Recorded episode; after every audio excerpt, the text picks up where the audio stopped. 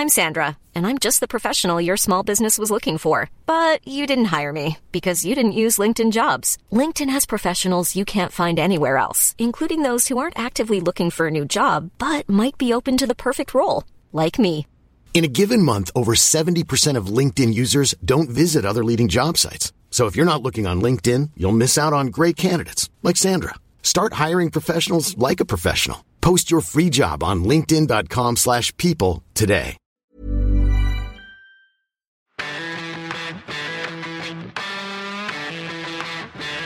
I'm Matt Davis. You're here with me in Parts Unknown as we continue our look back at the WrestleManias of yesteryear with some of the baddest brothers and sisters to ever lace up a pair of boots. We've got badass Anton Toloui from Sky Sports News. Hello there. The whole effing show, Carl Anka. Four. And the 10th wonder of the world, Dr. Carrie Dunn. Hello. This time we're looking at WrestleMania 28 from the sunny Sun Life Stadium in Miami, Florida. The theme is once in a lifetime. For a lot of us, though, it's please God, never again. What are we talking about? Girls Gone Wild, the Divas package and the Divas match. Uh, we're going to start with it, Carrie, because it's topical. It's something that we uh, spoke about in our WrestleMania 29 review. Women, not a prominent part of this one, although there was a women's match. Before it, though, we got a sensational package on the Divas. Uh, and I'll, I think Nikki Bella summed it up better than I can. There's no limit to what we can do as WWE Divas. I've been to premieres, walked red carpets. Yeah, the whole video package is incredibly sad. So they're talking about kind of this glitz and glamour of being a WWE diva, and it's kind of very firmly this whole divas concept at this point. They're not superstars, they're not wrestling. If you watch that montage, wrestling is notably absent. Literally not one mention of anything it. They do. They do dancing, they do kissing, they do photo shoots in bikinis. They don't do any wrestling. And then it goes into, and they have this Divas tag match. I just felt so sorry for Beth Phoenix. Oh my good God. I mean, even Eve got reasonably good by the time that she left. Kelly Kelly was always shit. But, um, Well, we, uh, you say that. So, so the match was Maria Menounos and Kelly Kelly uh, beating Beth Phoenix and Eve Torres. Maria Menounos, who, who has appeared at every WrestleMania for the last 10 years, she's a TV presenter in the US. At this point, she had two stress fractures in her feet and two cracked ribs that she'd sustained from Dancing with the Stars. Uh, obviously, she then pins the champion Beth to win the match. Um, you mentioned Kelly Kelly. My note here, she was the last crappy diva, the last crappy women's wrestler who got like a prominent push. Yeah. Would that be fair to say? That would be absolutely fair. I mean, the woman couldn't even run the ropes. I mean, she still can't run the ropes when she came back for the for the women's women's rumble. But Kelly Kelly's entire WWE career was just bizarre, and the storylines kind of leading up to this point in their championship run. sh her entire character is that she deserves rewards for being beautiful. And then she gets kind of put in this feud with Beth and Natalya, and it's billed as them being jealous of her all the time because she's beautiful. And it's just, oh God, it's the most typical WWE diva storyline ever. And Kelly Kelly is a terrible actress and a terrible wrestler, and it's just hideous to watch. And I'm embarrassed to have over it. But why did they call her Kelly Kelly when she is She has- nominative she's a- determinism's Barbie Blank? That is actually her name. Nominative determinism, but it's a really good wrestler name as well, isn't it? No idea. Kelly squared. The whole thing was embarrassing. I think. In some ways, I don't. I don't even think we need to talk about the match. It's, it's it is the VT, isn't it? This is the this is the disgustingly embarrassing thing because you've got the so-called div- divas division tilting their heads coyly, hair tousled suggestively, arse jiggling, vacant, dead behind the eyes look because they know there's a bunch of sweaty guys in their forties choking one off to an image of a submissive and silent Kelly Kelly or whoever else they want to sexually and socially subjugate. That's all it is, basically. It's effectively what that pa- package was, wasn't it? Yeah, it wasn't cool. Um, And, and and then you get to the match, and the opening line is like uh, Carrie just said. Michael Cole says it's all down to jealousy, and you think, well, what? what? Hang on, what? What? what what's everyone got to be jealous about? What's why is Menounos hit? What? It's just so much. It's so much. And then they start with the whole st- double stink face, which which Lawler volunteers to like get his head involved and be part of the double sweet face, as he calls it. Oh, oh! It makes me it makes me ashamed to have a penis. um, Beth Phoenix, now the wife of Edge, of course. Do you think that she feels like she was born 10 years too early? Because she would have slotted beautifully into the current women's division and, and she had to deal with a lot of dross in her career, Oh, basically, massively. instead. I think it's interesting that whenever you speak to Natalya or when Natalya ever talks about, you know, her journey, the first person she mentions is Beth Phoenix. I know they're very good friends, but she, you know, in terms of she was the one that deserves the recognition that probably Natalya's getting now. Whilst we stick with the um, the female theme, let's go to the, the opening match of the night: Daniel Bryan versus Sheamus. Um, AJ Lee's role she was the manager of Bryan at this point. He was the world champion. He turns around to give her a pre match kiss, walks into a brogue kick all over in 18 seconds. We've spoken about um, what AJ's been up to at the last few Manias, Carrie. Um, here, it, it was her fault that her man lost the title. It was all her that did it. This is what comes out in the next few weeks, and there's a really uncomfortable bit, I think, in the following Raw where Bryan starts shouting at her when she's trying to explain, and he's going, No, you don't get to say, well, you don't get to rewrite history, you don't get to say what you think. This is all your fault. And I'm like, how is it her fault? You've literally just showed the video package. You call her over for a kiss. She kisses you. Again, no one challenges this something that is completely and visibly wrong and just really, really mean. And again, yes, okay, Bryan's supposed to be a heel, but he's not really a heel. He's a heel in that Bryan kind of way, in that everyone still kind of wants to cheer and they want to see him do well. Yeah, it's awful. It's awkward. And yeah, WWE hates women. So therefore, Carl, this is something that I'm quite big on in that wrestlers need to take a bit of culpability for things themselves. And it's quite easy to say, well, that's the way that I was booked. But when you're an adult, you should be able to say, this is rubbish. I'm not doing it. I've got a better idea. We lavish Daniel Bryan with praise, quite rightly. Everybody loves him. Um, we're recording this off the back of Greatest Royal Rumble, where he spoke about what an honour and a privilege it was to be in Saudi Arabia. Uh, here he played a character which, you know, was, was, was pretty verbally abusive, certainly um, to a woman who he subjugated. Does he get away with that because he's Daniel Bryan? Should we be giving him a bit more stick for his his part in this? Yeah, we should. Um, something that particularly stuck out in regards to WWE now and WWE back in the day is uh, there's this interview where Stone Cold Steve Austin talks about how he becomes Stone Cold Steve Austin. And he goes, they're giving me the character names. They want to give me the ringmaster. They want to give me this. They want to give this. And they want to call him like Fang McFoom or Killer Frost or something rather. Yeah, Ice Ice Freeze, Chili McDagger, yeah, all sorts. Yeah, something yeah. rather. And Stone Cold goes, absolutely not. I'm Stone Cold Steve Austin. Um, and, and, I think it's like an interview he does with either Heyman or he has a discussion with Ambrose where Stone Cold basically goes, this is how I rejected storylines that were given to me. And Dean's like, nope, whole new world now. You cannot. If Vince wanted Stone Cold to be the ringmaster now, Stone Cold is the ringmaster. That's it. You can't um, complain, which Oh, damn! It is it is very uncomfortable, and you would like Daniel Bryan to to to push back and say, "Come on, mate, I'm not doing this."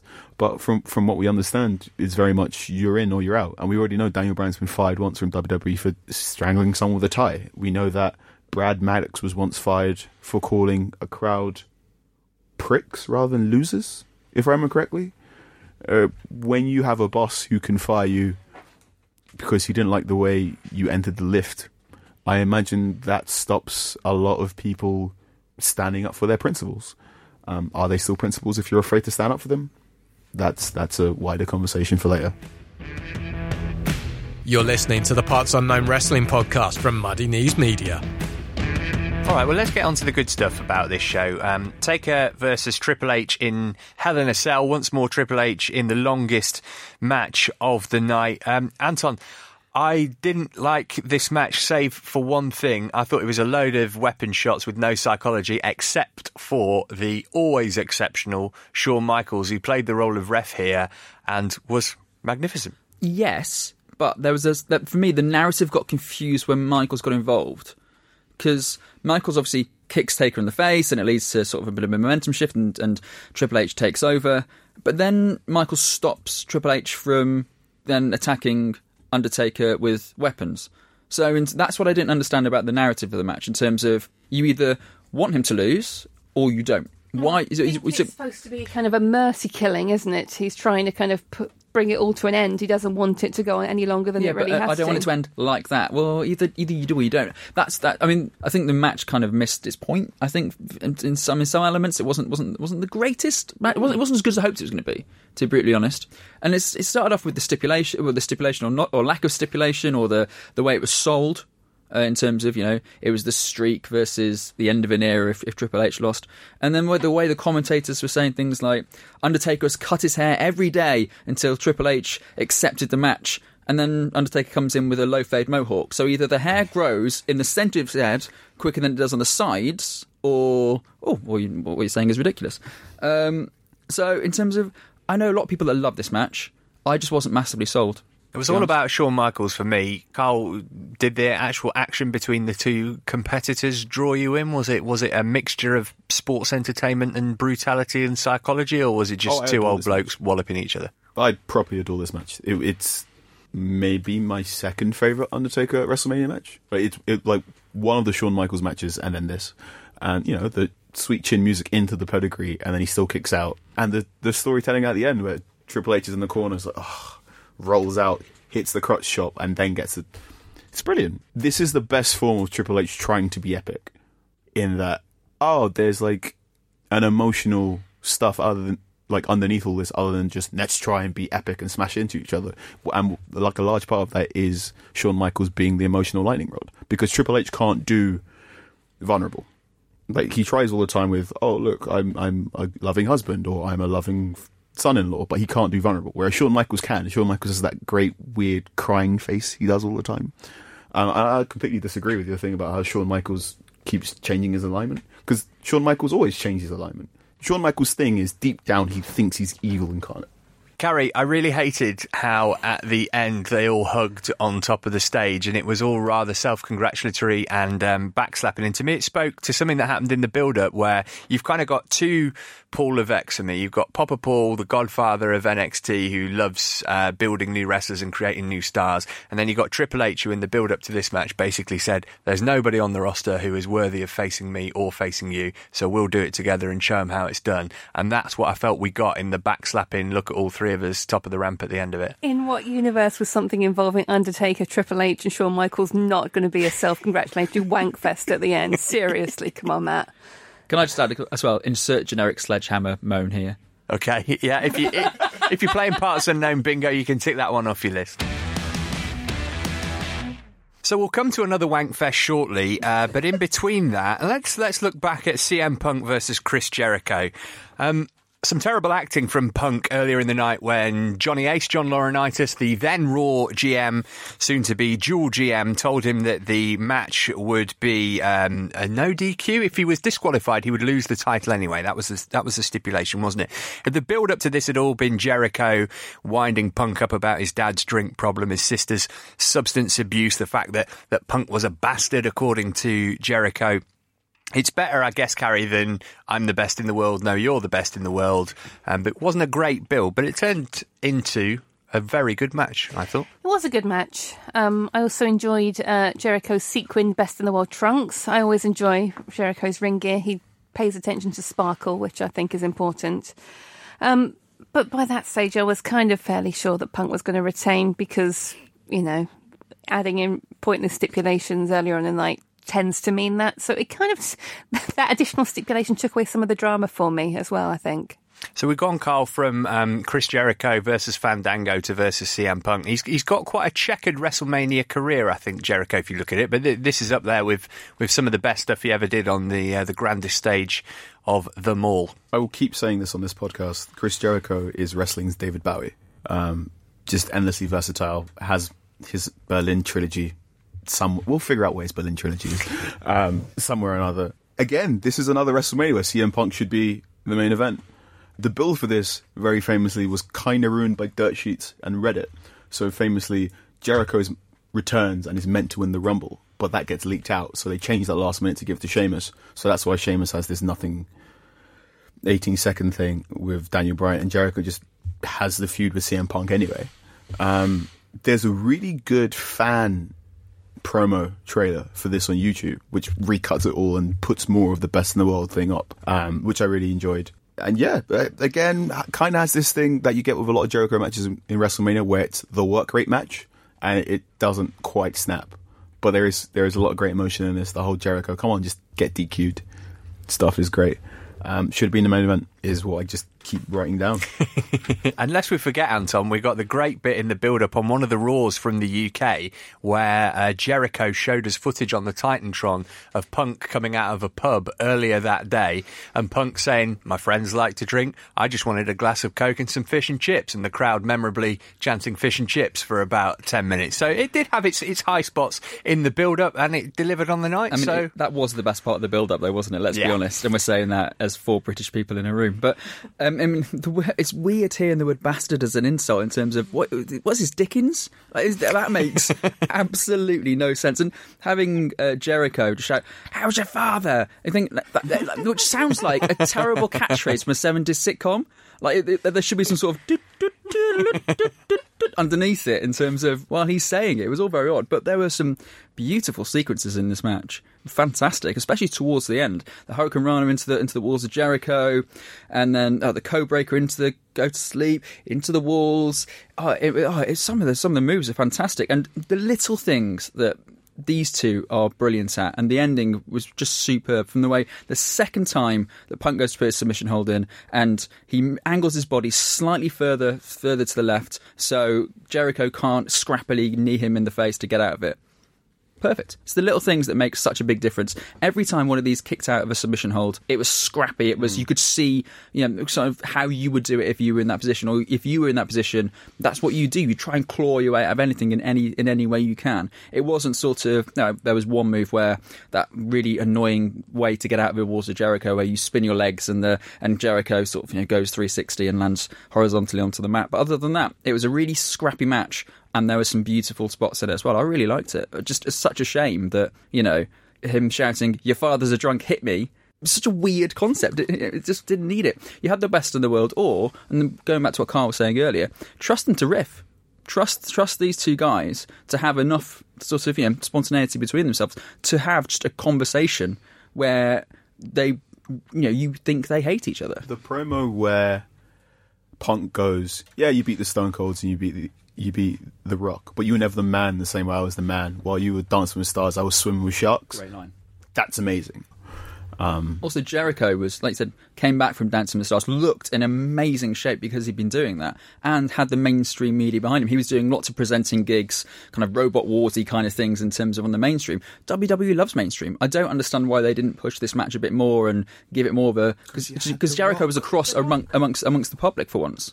Next up of the big matches, Rock versus John Cena, part one. Uh, the entrances which took forever, featuring Machine Gun Kelly, thankfully pointing out the dictionary definition of underdog. Uh, thanks for that, Machine Gun, if that is your real name. And uh, Flo Rida, who'd earlier taken out Heath Slater. On and on and on. The entrance was entrances went, and then we got a sucky half hour match, and Big John sulking on the ramp at the end. Would that be an accurate summation yeah, of it? I think so, but I think you also have to point out the first 15 minutes of that half hour match was them just staring at each other and just walking around the ring and trying to bit. recreate Rock Hogan from 18, maybe? Jesus Christ, it was terrible. And Cena's STF. Does he get worse at that as we go through time? It's so loosely held. Like you could literally just slide out of that. That doesn't even look like a submission maneuver. The fact that these Steve days Austin needs a told him to do that better and he hasn't done it is is tells you I'm not going to go on a John Cena rant. I'm not going to go on a John These Cena. days, these days, he does need a big cuddle, and that's effectively what it looks like. Yeah. So Um, the build up to this, Carl, the match was pretty sucky. The build up was a year in the making, and obviously there were highs and lows during that time. There was some great stuff from Rock. There was even some great stuff from Cena. Um, the stuff where he pointed out that he didn't need his promo written on his arm, I thought was quite an ooh kind of moment. They did their best in what was difficult circumstances in trying to build up a match over the course of an entire year. Disagree. If you want to set your WrestleMania main event in stone, go for it and go for it properly. Like New Japan is so good at planting seeds for year-long storylines. So Wrestle Kingdom 14 we've just had now, we knew it was going to be Naito versus Okada, and repeatedly those two would brush each other's shoulders and brush each other's arms in tag matches and whatever, and we just look at each other going, eventually we're going to have to go who's the best at the biggest stage of them all. And the storytelling in that one where Naito loses because he goes for one more extra move, which is kind of similar to how this match ends. Uh, if you want to talk about long-term WWE storytelling, the best version of this is uh, Hulk Hogan versus Macho Man. Like that, the the decline of the mega powers takes three years in the making, and that's not explicitly this is what the WrestleMania main event's going to be. This is just like the devolution of two people who used to care about each other deeply, which is what wrestling should be when it's done properly. Like if you wanted to do a year long storyline in modern WWE now, you should have done that with your Jericho Kevin Owens thing. That was pretty much a year's worth of storytelling, but they did it for the US title rather, rather than the Universal title. Again, the problem is, and we'll get to this when we talk to the about the previous WrestleMania, is that WWE will never ever let anything going on in the present day mean as much as something that happened in the Attitude Era or before because they don't let stuff breathe properly. And even the one time where they did try and let something breathe, they fucked it. There, I've sworn now. Just like the rest of you. Join the gang. Joined the gang. I guess um, Anton, the the difference is that they didn't have access to Rock every week, so they couldn't they couldn't do those subtle little things. I can't Did believe it I'm- work for I you? can't believe I, I agree with you on this in terms of I um, I feel like I'm going to defend Cena, which feels a bit bit wrong in terms of this for WWE to even try this. Actually, I've, I give them a little bit give a bit of credit for because there was almost a kind of you know the interviews on the road. They filmed them in a very different way in terms of they use the F5 camera and they put it in, in different modes and that kind of thing. In terms of to make it almost feel like kind of like a UFC kind of behind the ropes. You kind of sort of feel to the to the build up, which they hadn't done before, especially for a main event because with these two huge stars. That again, this wasn't this build up wasn't for us. This build up was for the mainstream public. This main this public the public wanted to they wanted to bring more and more viewers in and and this is what they were trying to do, and they were the trying to, they were trying to do it in, in a popular way, and that's that's why it was filmed this way. It and worked. they haven't done it since, and they they don't know how to how to do that. But that's as close as they've ever come to having a slightly more sort of doco feel to it, I suppose. And that's actually where other sports set their standards these days.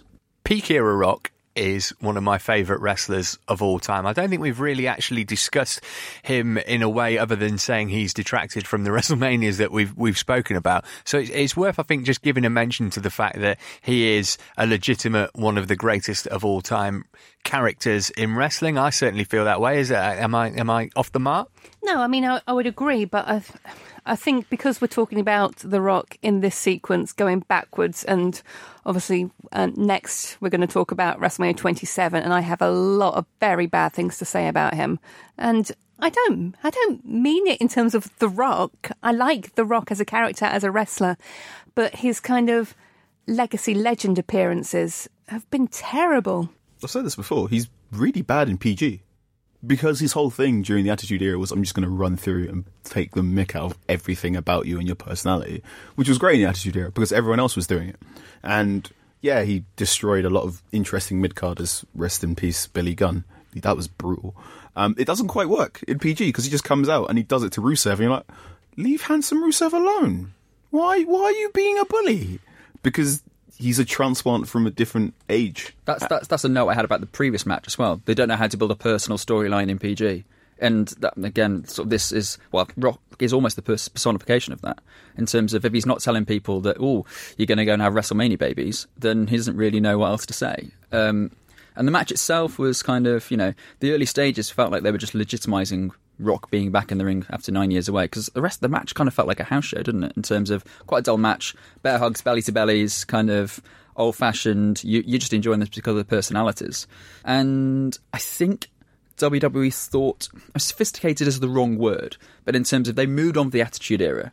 So they were trying to deliver a more kind of family friendly kind of product in terms of mainstream product.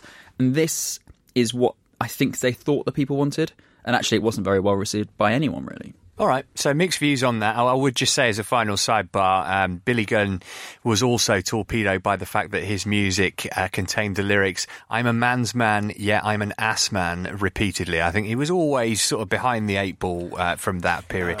Um, stick around, Parts Unknown continues. We will be continuing our look back at WrestleMania 28 next. If you thought the only way to get a more defined jawline with natural looking results was through surgery, think again. Juvederm Volux XC is a non surgical injectable gel filler that improves moderate to severe loss of jawline definition and can help you achieve natural looking results with little downtime. Even better, this improved definition lasts up to one year with optimal treatment. No maintenance required. Improve jawline definition for a smooth, sculpted look with Juvederm Volux XC. For important safety information and to find a licensed specialist, visit juvederm.com. That's J U V E D E R M.com. Not for people with severe allergic reactions, allergies to lidocaine, or the proteins used in Juvederm. Common side effects include injection site redness, swelling, pain, tenderness, firmness, lumps, bumps, bruising, discoloration, or itching. There's a risk of unintentional injection into a blood vessel, which can cause vision abnormalities, blindness, stroke, temporary scabs, or scarring. Talk to a licensed specialist to find out if it's right for you. Hiring for your small business? If you're not looking for professionals on LinkedIn, you're looking in the wrong place. That's like looking for your car keys in a fish tank. LinkedIn helps you hire professionals you can't find anywhere else, even those who aren't actively searching for a new job but might be open to the perfect role. In a given month, over 70% of LinkedIn users don't even visit other leading job sites. So start looking in the right place. With LinkedIn, you can hire professionals like a professional. Post your free job on linkedin.com slash people today. Welcome back to Parts Unknown, continuing our rundown of WrestleMania 28. Other stuff that happened on the card. Uh, that's about as good a description as I can come up with for the match between Kane and Randy Orton. Yeah. Um, I didn't care at the time. I don't care now. Yeah. Uh, yeah, I don't think anybody else did really, to be honest. I, I, I've noted down that um, I was following it all on Twitter, and just the tweets about WrestleMania kind of stopped at that point. Everyone had gone to put the kettle on or something. So yeah. Carl, do you enjoy the irony uh, of the fact that Randy Orton was once in a group called Evolution, and yet he has not evolved in any sense whatsoever in terms of his wrestling persona? I would if I enjoyed anything to do with Randy Orton other than his finishing move. I very much would like the Christian blue dot over his face. I'm not looking forward to going back in time and having to watch more Randy Orton singles matches. Kane's still knocking about as well, Anton. Um, unbelievably so. At time of recording, they are counting the votes in Knox County as to whether the big fella will be the mayor there or not. I think we're all hoping that he will be because it means that he won't be in Royal Rumble main events anymore. What can you say about Glenn Jacobs? That is sort of positive uh, in regards to this match and, and this whole feud. Oh, Um, uh, oh sorry, uh, positive. Um, uh, this was this was supposed to be about Kane rediscovering his darkness. This whole match was this was the that was the whole point behind. I know, lost, isn't it? You, Carl's pulling the oddest sort of confused face you could you could imagine. Yeah, and it, obviously that didn't happen because Kane only really works when he's coming out of the darkness and doing something sort of dastardly, and obviously we haven't seen that for a long time. And Randy Orton's thing was they were still obsessed with the punt, which obviously we haven't seen pretty much since the build up, I think, to WrestleMania 27. I think we've seen it in WWE since. Or, Did it once when he was shooting with Big Show in the little phase where Big Show stole the yes chant. Mm. yeah, good shout. But other than that, in terms of. So it was a move they're trying to phase out against a guy they're trying to phase out. Effectively, this is what the match was. And it was. Yeah, that, that's it. There's nothing really lot to say, is there? No, uh, I think Kane peaked when he was corporate Kane wearing business slacks to the ring. That was, that was there was something quite wonderful It's about that. Kane, I think you can still have a place for Kane, but you should never wrestle matches. Um, another match that happened on this card, which I don't think we'll have much to say about Big Show versus Cody Rhodes. Um, the build up to this was basically let's lampoon a long term employee uh, for his failings with us in his 10 year tenure in terms of Big Show, but he finally got his WrestleMania moment. Um, there was there was some mirth to be had in the in the, the promos building up shows previous Mania matches and, and the lack of success therein, but it was pretty um, pretty much filler this match, wasn't it? Yeah, and then Big Show cried, and yeah, it was face Big Show doing crying. So there we go. Big Show and Mark Henry once talked about having a tag team called White Chocolate because of Big Show's real name. Uh, Okay. which being the world's biggest tag team, they, they were really pushing for it, and I think they teased it sometime in 2013-14, but uh, I think one of them got hurt. White is in W I G H T, how you spell his surname. Yes, Right, okay. Um, the last match I want to talk about is the 12 team, 12 man tag match, Team Johnny versus Team Teddy for control of both brands. It was all raw faces sucking up to John Laurinaitis, basically. Um, I've subtitled the match How Zack Ryder Lost His Balls and His Push. Um, at the end, he sort of got murked by his then on-screen valet slash partner slash uh, devil incarnate, Eve. This is uh, another thing that came up in your superb thesis, Carrie, about the treatment of Eve and um, my friend John Cena and everything that he'd said about her in the build-up, etc., and so on. You had a story in this match. There was a there was something riding on it, but they had to tack that on Yeah. anyway. Uh, this was not good. No, this was not good. And again, poor Eve gets a really, really bad deal, and particularly when you look at it kind of going backwards as well. Yeah, poor Eve. What, what, what did she really do wrong? She's she's a wrestler. That's her literal job in this storyline. There's nothing wrong with what she's doing. She's allowed to be at ringside. That's you know she's part of this team essentially. But God, that whole that whole storyline. I'd for, again I'd forgotten about the general manager feuding. The Bellas, they're terrible. They can't even read and they can't say words. What is the point of them? That's dreadful. It was embarrassing. Again, another classic WrestleMania for the girls. this this match makes me grateful for the battle royals we have at WrestleMania today, because this is a classic. We use up the talent we've got, give everyone a spot on the big stage. Whereas now, obviously, you can hide that in, the, on the pre-show, or you can just put twenty people in the ring and just get all that done. Everyone's happy, everyone gets a moment, and that's fine. This. I mean, this was. I mean, it was awful. I mean, it was just awful. The storyline was awful.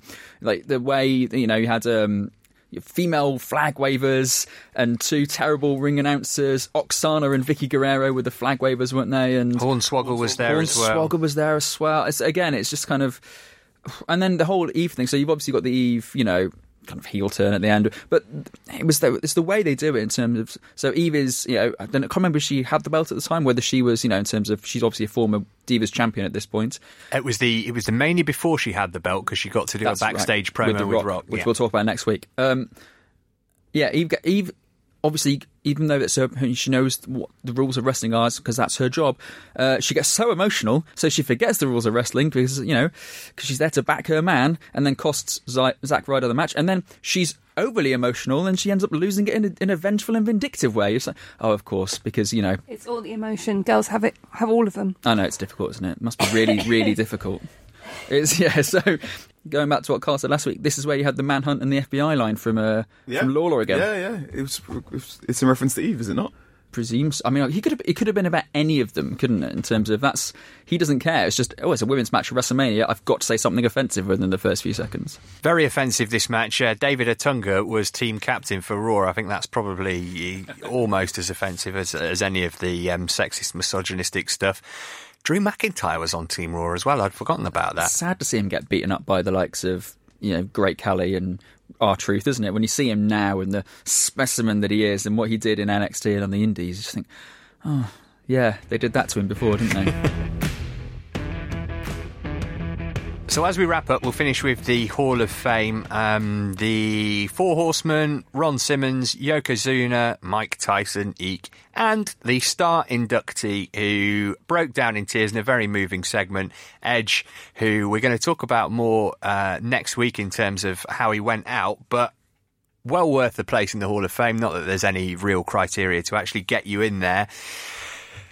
An underappreciated star Carrie, or is he somebody who did more than maybe he would have been expected to do when he initially came in, in that kind of, you know, dark, brooding figure in the rafters type? Yeah, I think obviously when when they came in, probably wasn't expecting that much. I think the thing about Edge is because his career was cut so short so early, because obviously he had to retire very early on, so he gets that kind of early entry into the Hall of Fame, which makes you kind of think, what else might he have done? What else could he have done? You know, he could would have been one of the elder statesmen, but then would he have ruined his legacy? Is it better to kind of go out on that kind of high, out in a blaze of glory? I don't know.